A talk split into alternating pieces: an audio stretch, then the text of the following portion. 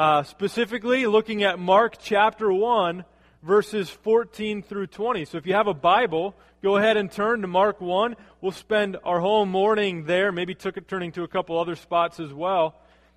Mark chapter 1, 14 to 20, and we're going to begin, as we usually do, by reading the Word of God. Just reading those verses, and as we read God's Word, let's stand together if you're able to. Mark chapter 1, verses 14 through 20. Hear the Word of God. Now, after John was arrested, Jesus came into Galilee proclaiming the gospel of God and saying, The time is fulfilled and the kingdom of God is at hand. Repent and believe in the gospel. And passing alongside the Sea of Galilee, he saw Simon and Andrew, the brother of Simon, casting a net into the sea, for they were fishermen.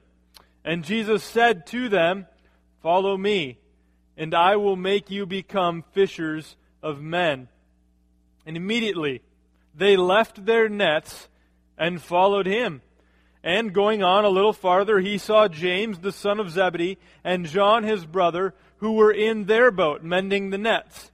And immediately he called them, and they left their father Zebedee in the boat with the hired servants and followed him. You can be seated. You know, uh, three weeks ago today, three weeks ago today, uh, the Super Bowl was played. And uh, it's, of course, before a big game like that, a lot of preparation goes into it by the two teams that are involved. In this case, the Baltimore Ravens and the San Francisco 49ers. But the preparation that they put into the Super Bowl seems to pale in comparison to the preparation the rest of the nation puts in to this football game. You'd think it was something much more important than a football game happening, right? Because advertising and companies are spending $3 million or more for a 30 second advertisement. So they're preparing for this day by spending a ton of time and money developing just the perfect advertisement that will catch people's attention. And, and people are, you can get coverage of the Super Bowl anywhere. I mean, even if you just turn on the normal news, they'll be talking about the Super Bowl, let alone turning on ESPN or turning on the NFL network, which gives you 24 hour coverage of what's going on in the NFL. It's, it's this huge event in our culture, and we even get to hear, I mean, people ask you, where are you going to watch the game? They just assume you're going to be watching the game. And so a lot of preparation goes into it. Grocery stores love the Super Bowl because we love food, and somehow we've made this connection between guys hitting each other and us eating food, and somehow that goes really well together. And so we go nuts and spend reportedly a billion dollars on food for the Super Bowl, $145 million alone on tortilla chips, and $184 million on potato chips. Okay? So we get ourselves prepared for this big event. But I don't know about you. For me, when the Super Bowl actually starts, it's kind of anticlimactic. Like it's all this building up to this big event that's going to happen, but I don't even know if I've seen I've watched the Super Bowl, at least parts of it every year for I don't know how many years in a row, but I don't know that I've ever even seen the kickoff for the last few years. Cuz I'm too busy. We're gathered together so I'm talking to other people or I'm putting something in my mouth that I just dipped in something else, or something wrapped in bacon, and I'm putting that in my mouth. And that's how, and, and then all of a sudden, oh, I guess there's a football game going on. And then you catch parts of it here and there, maybe tune in even more during the advertisements, but it's kind of anticlimactic for all that goes into preparing for this big event. We're in the Gospel of Mark. And we've been talking about how all of human history and all of the Old Testament is leading up to Jesus. The, the proclamation, Mark says it's about the proclamation of the good news of Jesus, who is the Christ, the long awaited for Messiah, the Son of God. He is here. And when Jesus shows up on the scene, we've seen that it's anything but anticlimactic. John the Baptist comes and he prepares the way, and then Jesus' authority is established as he enters into the water of baptism, and he is revealed as the eternal Son of God, the second person of the Trinity.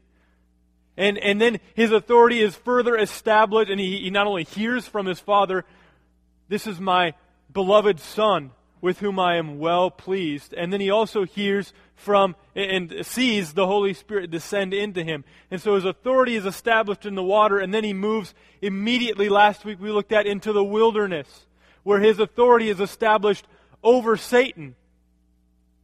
And so it has not yet been at all anticlimactic. And now, as Jesus today, in the passage that we're looking at, actually starts his public ministry, it's still not anticlimactic. We're still building up.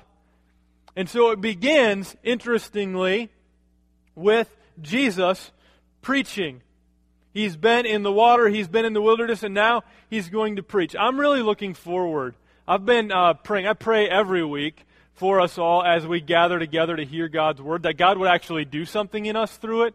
Uh, but even more this week. Um, I, am come to this uh, very expectant because what Jesus calls us to is something incredibly radical here. And I want us to notice that this week. And I want God to come and do something in us. And so uh, I can't accomplish that. That's why we prayed before. Uh, that's we prayed earlier and prayed right before, um, I, right when I got up here as well, praying that God would come and do something. And I continue to pray um, throughout this week that God would use this. And so I hope that you have an open heart, that your heart is good soil as the Word of God is planted this morning. Pray that you just put off all distractions and you hear uh, the Word of God and, and do something as a result. We're going to look, you, there's an outline in your bulletin uh, that might be helpful for you to take notes. I realize that there's not a lot of space, so you might need to write really little. But if there's something that God brings to your mind that you want to write down to remember later, it's a great space to do that. And also gives you an outline of where we're headed this morning. First thing that happens. Let's look at verses 14 and 15. We'll not spend a lot of time there, but I want us to notice a couple things about how Jesus begins his public ministry. It says it was after John was arrested. This is verse 14. After John was arrested, now the spotlight, which was only on John for a small amount of time, and he always wanted it to be on Jesus anyway, and now the spotlight is shifting fully onto Jesus. John has been arrested, and now it says, that Jesus came in to Galilee. Notice where Jesus is showing up. He could have shown up in Jerusalem, where it's kind of like the hub of everything. Jesus didn't start his ministry in Jerusalem. He came to the Galilean countryside. That's where he comes. And he is doing what? Proclaiming the gospel of God. Jesus begins his public ministry by preaching.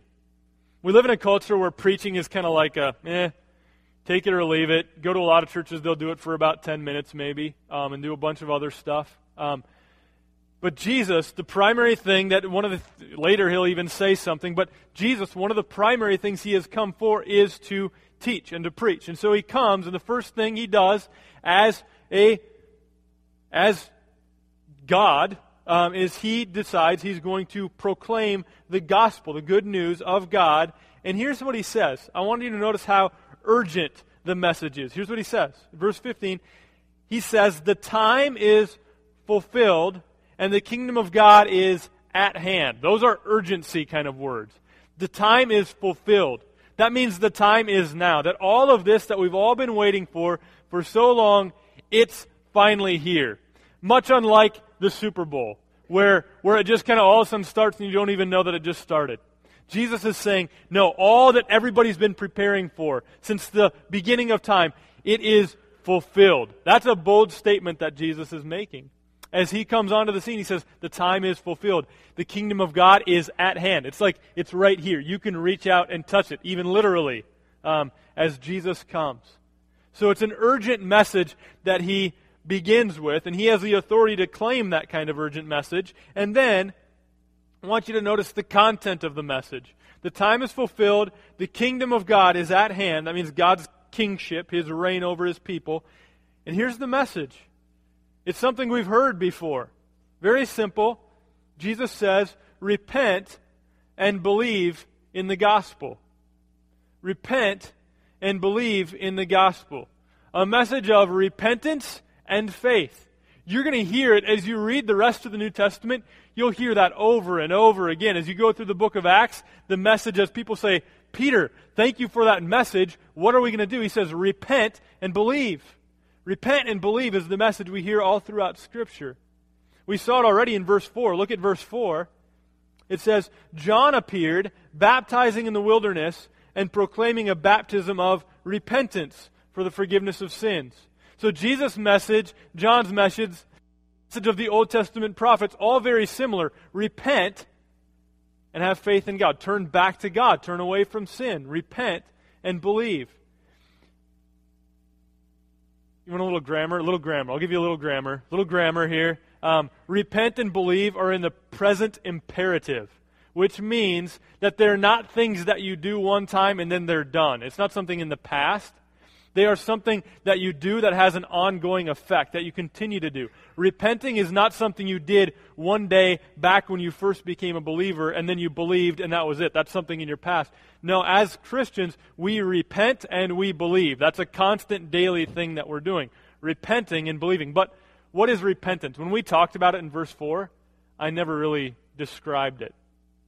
Repentance is this repentance is a radical change in your mind and in your heart that results in a change of direction in your life. Okay? Repentance is a radical change of your mind and of your heart that results in a change of direction in your life. Okay? So that is this. For example, let's say that you are stressed out. And for comfort in your life, when you need comfort, you turn to food. That's the way a lot of people operate, right? I need comfort. I, have had a stressful day. I've had a really good day. We celebrate with food. We comfort ourselves with food. We turn to food. I need affirmation. Maybe in your life you feel this need for affirmation. And a lot of times what we turn to is we turn to buying stuff. So shopping becomes how we fix our need for affirmation. Repentance looks like we say, you know what? I am stressed out and it has been a bad day. I don't need to turn to food. I need to turn to Jesus right now. That's, that's who I need to turn to. So it's changing your mind about what you most need. Okay? That, that I don't need to go buy something to make myself feel significant. I need to turn to Jesus who says I am significant. That's where I get that. So that's, that's repentance. You change your mind and it shifts the way that you think and the way that you do your life. So Jesus is preaching this message of repentance and belief in the gospel. And then he does this. Look at verses 16 to 20. This is where we're going to spend most of our time. I want to first just read verse 16. Okay? We're going to look at the identity of these disciples who are not yet disciples. Right now they're just fishermen. Look at this in verse 16. Passing alongside the Sea of Galilee, he saw Simon and Andrew, the brother of Simon, casting a net into the sea, for they were fishermen. Okay, a couple notes. I want you to notice this. First of all, uh, just so you get a picture of the setting, the Sea of Galilee, a beautiful area, um, actually way below sea level. On one side, mountains, and on the other side, more sloping hills. The lake itself is about seven miles wide and 13 miles long. So a relatively large lake, beautiful, and these men are here fishing. They were casting a net into the sea, for they were fishermen. When we think of fishing in our culture, fishing is, especially if you live in Iowa, not a way of life. Um, no, nobody, like, you don't run into people at Hy-Vee like, what do you do? I fish. Oh, oh, really? How's that going for you? Like, where's the, where's, we, we don't make it a way of life, right? In Iowa. We're, we understand being centered on an industry or on agriculture here, um, between all of the, I mean, if you just think of what we have in this town and where a lot of people are employed between Cargill and Iowa Select Farms and Christensen Farms and all the different, and then all the small businesses and small farms, we're a very agriculturally centered community. And they were as well, but it looked a lot different than us. Their people were not eating pork chops, hamburgers, and bacon. Okay? They weren't really into that. The staple food in this region at this time was fish. That's what they ate. And the Sea of Galilee was a hub for fishing. The fish that were caught at the Sea of Galilee would be exported as far away as Egypt. So this was, if you wanted to survive in this market, you had to be a pretty good fisherman. It's not like you just fished as a hobby. You had to pretty much commit your life to fishing. And you had to be a skilled fisherman if you wanted to make it in this competitive environment, right? And so that's the kind of world that these guys are living in. And you get a sense that these guys are not just out, you know, this is not just their hobby. This is, this is their livelihood. They are supporting their family because people are buying their fish. And if they stop fishing, they don't have like social security or anything like that that's going to like or, or any sort of welfare program that's going to take care of them. They fish for their livelihood and they obviously did pretty well at it. If you look at verse 20 just really quick, it says um, they left their father Zebedee in the boat with the hired servants and followed him. They were doing well enough that they had hired hands to help them with their fishing. So these guys are probably not just scraping by, they're probably doing pretty well. They have found their identity in fishing. It's probably been a family business that's been passed down from generation to generation. It's kind of like, well, yeah, I fish. I mean, my dad fished, my grandpa fished. I fish. My kids are going to fish. That's what we do, and that's what they're doing when Jesus walks along. They are casting their nets into the sea, for they were fishermen. That's what fishermen do. But then, oh, actually, hold on. I want us to think a little bit about um, our identity. How easy it is for our identity and our security to be tied into what we do. And how financially secure what we do is making us. You know what I'm talking about? I read a story this week. I'm going to read a little portion of it to you. Read a story on ESPN.com. Michael Jordan's turning 50 or turned 50. I don't even know when it happened. Okay, uh, Michael Jordan played basketball. Um, if you weren't aware, he was pretty good. Um, and in that story on ESPN.com, the, the author of that story, not a Christian, um, and Michael Jordan, not a Christian, but he's interviewing Michael Jordan, and here's what this author said. Listen to this. About Michael, he says this His self esteem has always been, as he says, tied directly to the game. Without it, he feels adrift. Who am I? What am I doing? For the past 10 years since retiring for the third time, he has been running, moving as fast as he could, creating distractions and distance. Interesting, isn't it? That, that this guy is interviewing Michael Jordan, getting to know him, and it's very easy for him to see. And Michael admits it himself my identity is tied to the game of basketball. If I'm not playing basketball, I feel adrift, like I don't have a clue what's going on. Basketball is my identity. And then I read a Christian blogger who was responding to this because another question Michael asked, interesting that he would ask this. Michael asked, How can I find peace away from the game of basketball? Hmm. That's what he's trying to figure out in his life. And here's how this Christian blogger answers that question. He says, Michael, you never had peace. Triumph and fame, yes, but not peace. James Naismith invented a game that brought you a sense of purpose, of value, and of calm, but it was only that. It was just a sense, a counterfeit of the real thing. You will never find life outside the game for the same reason you never found life in it. It's not there. The peace you seek isn't available on a basketball court or a golf course, but it's on a little hill outside Jerusalem and there, Yahweh incarnate, hung in the place of sinners, want to be Yahweh's like you and like me. You've gained the world and you found it lacking, Mike. Don't lose your soul. You know, none of us, I, I haven't seen any of you play, but I'm pretty sure, I've seen a couple of you play, I guess. None of you got skills like Michael Jordan, okay? You don't. And so you don't have to worry about basketball becoming your idol. You don't have to worry about holding on too tightly to basketball. And like anybody here really worried about that? You know, I'm like, like, well, I'm just worried basketball is going to become my idol, so I just don't play. Right? Yeah, right. You don't play because you're not in shape and you'd break something. I know it. Um, but, but most of us don't have to worry about that. But a lot of us do find our identity and have a pretty tight grip on a lot of other things that make us feel really secure that we can't imagine letting go of. We find our, our identity in our family that we find our identity in our work. In our family, in our work, in basketball, they're not evil things, but what I fear is that we have taken good things like those things and turned them into God things, and that's a bad thing. Right?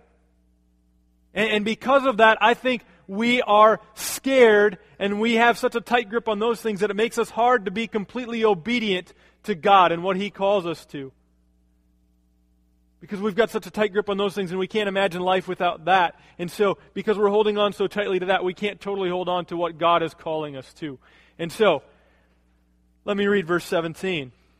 Listen to what Jesus does. Jesus shows up as they were just fishing. That's what they always did. Verse 17. And Jesus said to them, Follow me, and I will make you become fishers of men. First thing I want us to notice is that Jesus is initiating. What were these guys doing? Fishing. What had they done the day before? Fishing. What did they do the day before that?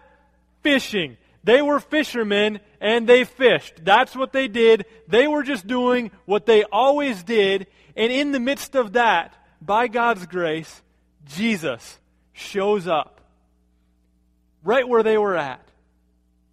And Jesus shows up and he, I mean, thankfully, aren't you grateful that God does that?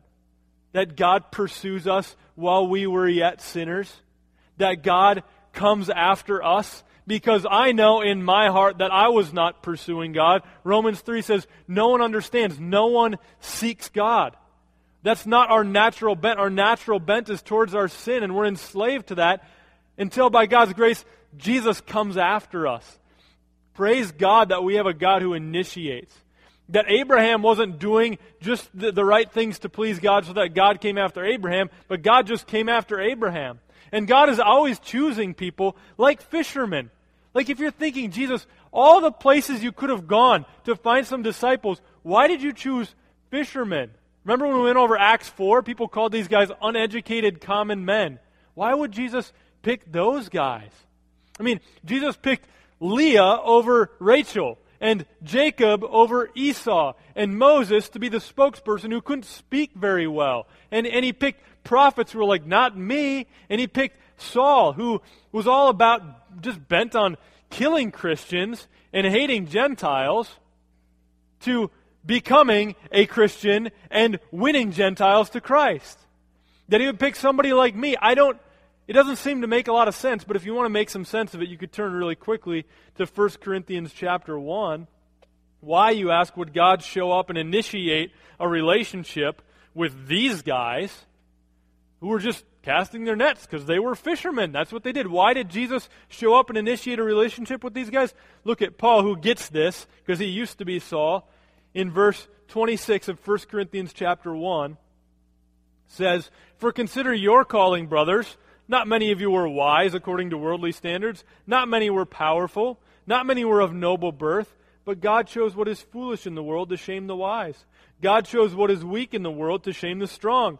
God chose what is low and despised in the world, even things that are not, to bring to nothing things that are. So that, here's the reason, so that no human being might boast in the presence of God and because of him you are in Christ Jesus, who became to us wisdom from God, righteousness and sanctification and redemption, so that it so that as it is written, let the one who boasts boast in the Lord. These disciples didn't impress Jesus, and Jesus didn't come to these disciples and he didn't say to them, "All right, pop quiz time, disciples. I got a little Torah pop quiz. We're going to see how well you know the Pentateuch." And then he, he said, quote Leviticus 14:12 right now. Go. Like, uh, nah, nah. They didn't, he didn't do that. Right? Jesus didn't do that. He didn't give them a Torah pop quiz. He didn't say, give me your resume, send in some references. I want to know about you. Jesus walks up to these fishermen and makes a command. He just makes a command. I want us to notice two things about the command that he makes. It's two words. I want us to look at both of those words because I think, especially if you've taught little kids Sunday school, you've gone over this story so many times that I think we kind of lose what's going on here. The first word in the command that Jesus makes is follow. Okay, so it was command, two words. First word, follow. Again, some basic stuff, but follow is a verb. That means it's an action. It, it implies that you're doing something.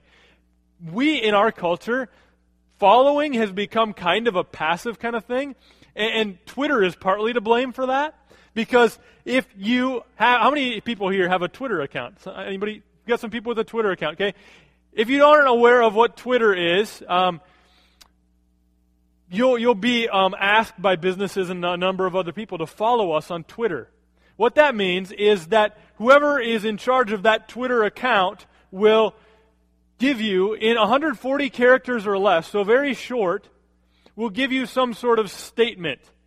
And to follow somebody on Twitter simply means you say, Yes, I want to follow you. And then when they make a statement, you can choose to read or not read that in the comfort of your recliner, read it right on your phone, and that's it. And you just followed somebody on Twitter. That's all it takes. You just read something and sit there passively. But when Jesus makes the command, follow, he means something much more urgent and much more costly than we think. Jesus is calling them to do something. He says, Follow me, and I will make you become fishers of men. Jesus is going to take these people whose identity and security and livelihood and everything was all wrapped up in fishing. And he says, I'm going to change your job. I'm going to change your identity. Whatever used to be your source of identity and life and security, I'm going to give you a new life and identity and security. He, he gives them that. He will make them become fishers of men. You know what disciples do? They make disciples. That's just implied in the call that Jesus has to follow me. Because here's what I'm going to do with you I'm going to make you fishers of men. Disciples make disciples. So a question for you would be Are you making disciples? That's what disciples do. I don't really think it's optional. I'm praying and working through and going to be talking to the elders about an idea where I would love to see our whole church body be committed to um, getting a better understanding of what it means to be a disciple who makes disciples. And so I'm thinking of, of maybe taking the whole church maybe and, and organizing it probably so it happens at different times throughout the year whenever you're not busy, but committing to six weeks to being a part of a small group where for that six weeks you're together with a small group of people learning what it means to be a disciple who makes disciples. And then we can choose what to do after that, but, but that you just make a commitment for six weeks. Um, and I would love to see the whole church be all about that. More information on that when we get more information and stuff. But the second word of the command follow is the first one. Second word of the command is this me. We usually forget about this. We start thinking about fishing and following and nets and dropping and all this stuff, and we forget about the word me. You realize, don't you, that the one who makes the command makes all the difference in the world. Right? The one who makes the command makes all the difference in the world. That's why when Annika says to Isaiah, when she makes a command to her little brother in my house, Isaiah's command is, Annika, you're not in charge! Like that. It kind of sounds like that, doesn't it, buddy? Annika, you're not in charge! Because he's right. He's only three, but he's right. She does not have the authority to make that kind of command. The person who makes the command, who it is making the command, makes all the difference in the world. And so we need to recognize that as Jesus makes this command to the disciples, follow me, it's Jesus. The one we've been introduced to as the Christ, the Son of God, the second person of the Trinity, the one who has authority over all things, including Satan. He is coming to them and he is saying, Follow me. It's not just Jeremy saying it, because that wouldn't be someone that you would want to follow all the time. But it's Jesus coming to these people and saying, Follow me. And at this point, don't you wonder how much do they even know about Jesus? I mean, he just walked up on the seashore, and you can read in, in the other Gospels and, and maybe kind of get some understanding of maybe they had heard of Jesus, maybe even had a little interaction. But all in all, they knew very little about Jesus. When Jesus comes to them and says, Follow me. And so he comes right up to them, and Mark anchors the call of Jesus on their life to follow me. He doesn't anchor that in the well thought out decision making abilities of some fishermen. He anchors it in just the authority of Jesus, the authority of the one who says, Follow me. We don't get to get an inside track to what the disciples are thinking. We just hear, follow me from Jesus, and we learn that they do it. I want us to look at uh, the rest of this, verses 18 through 20. Let's just look. Here's what it says. What did they do? Verses 18 through 20. And immediately they left their nets and followed him. And going on a little further, he saw James, the son of Zebedee, and John, his brother, who were in the boat mending their nets. And immediately he called them. And they left their father Zebedee in the boat with the hired servants, and they followed him. Well, that sounds really simple, doesn't it? Just Jesus says, Follow me, I will make you become fishers of men, and they left everything and followed him. Again, Mark being very, very succinct, but I want us to think of what exactly they were leaving. Nets, okay, I, I don't know what you paid for a net back in the day. I mean, they were leaving their nets, but they're leaving so much more than their nets, aren't they? They were leaving their family. They said they left their father Zebedee in the boat. You know that Jesus, when he starts his ministry, they're traveling for three years. Whatever family and security they had in their family, and, and again, we need to remember that their family was so much more central than it is here. You didn't move really away from your family. We move all over the place. We have families living everywhere now. But at this time, families always stayed kind of in one spot because that was your source of security. That was your social security, was your family. And these guys are leaving their family behind. They're leaving their hope of financial gain behind. Remember, how did they make their money? They sold fish. Well, they're not fishing anymore. They're just following Jesus. And notice, I want to, one thing I forgot to mention, that when Jesus is calling them, he's doing something very abnormal in that culture. Rabbis would T- people would leave things and follow rabbis, but that was usually on their own initiative. Jesus was doing something very abnormal as he walked up to people and chose them. That was not normal, okay? But they're responding to this call by leaving everything. Their security that they find in their family, the security that they find in their finances, the security that they find in their future. What's their future going to look like now? I man, this I who knows? They probably had it all lined up, right? I'm going to pass this off to my kid. He gets my net, he gets my boat. Everything's going to work out fine. Now, I don't know. And then even physical safety. That's another thing they leave behind. We don't find out about that. It, I want to give you a little sneak preview. If you looked in Mark chapter 8, 34 to 35, listen, as they get to know Jesus, as they follow Jesus, they learn more about Jesus. Some of you are new believers. You need to know that it's okay that you don't know everything. It's okay that you don't know much at all. Just be around people and ask a lot of questions. These guys got to be around Jesus, and as they were around Jesus, here's what Jesus said in, in Mark chapter 8, 34 to 35. And calling the crowd to him with his disciples, he said to them, If anyone would come after me, let him deny himself and take up his cross and follow me. For whoever would save his life will lose it, but whoever loses his life for my sake and the gospel's will save it. Jesus is calling them later on to give up even their grip that they have on their own physical safety. He says you're going to be willing you're going to need to be willing to sacrifice that. Your family, your finances, your future, your physical safety, none of it is assured anymore. How are you with that?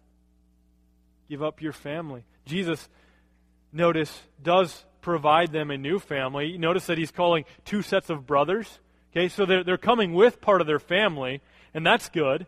And he calls them to a new family. And Jesus even says later in Mark chapter 3, we'll come across a spot where Jesus' brother and his mother are, are waiting outside. And they're like, hey, they, they can't even get in, Jesus. Can you let them in? And Jesus says, Who are my mother and my brothers?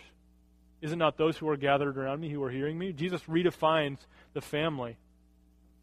They're giving all that up. And they do some weird stuff. They choose faith over common sense. Jesus says, Follow me. And what they're doing doesn't make any sense at all. Leaving their nets, leaving their father, leaving their hired servants, leaving it all behind and just following Jesus. Doesn't make a lot of sense. Immediately, though, they did it. They followed him. So we see in, this, in the disciples a radical response of immediate obedience. They leave everything behind that gives them security and identity, and they choose to follow the one who at this point has promised them nothing. But based on his authority, they are willing to leave everything and follow him. So I want you, as we close, to ask yourself some tough questions this week. There's some at the bottom of the sermon outline. Maybe you've used those in the past. Maybe you haven't. Maybe this week you start using them.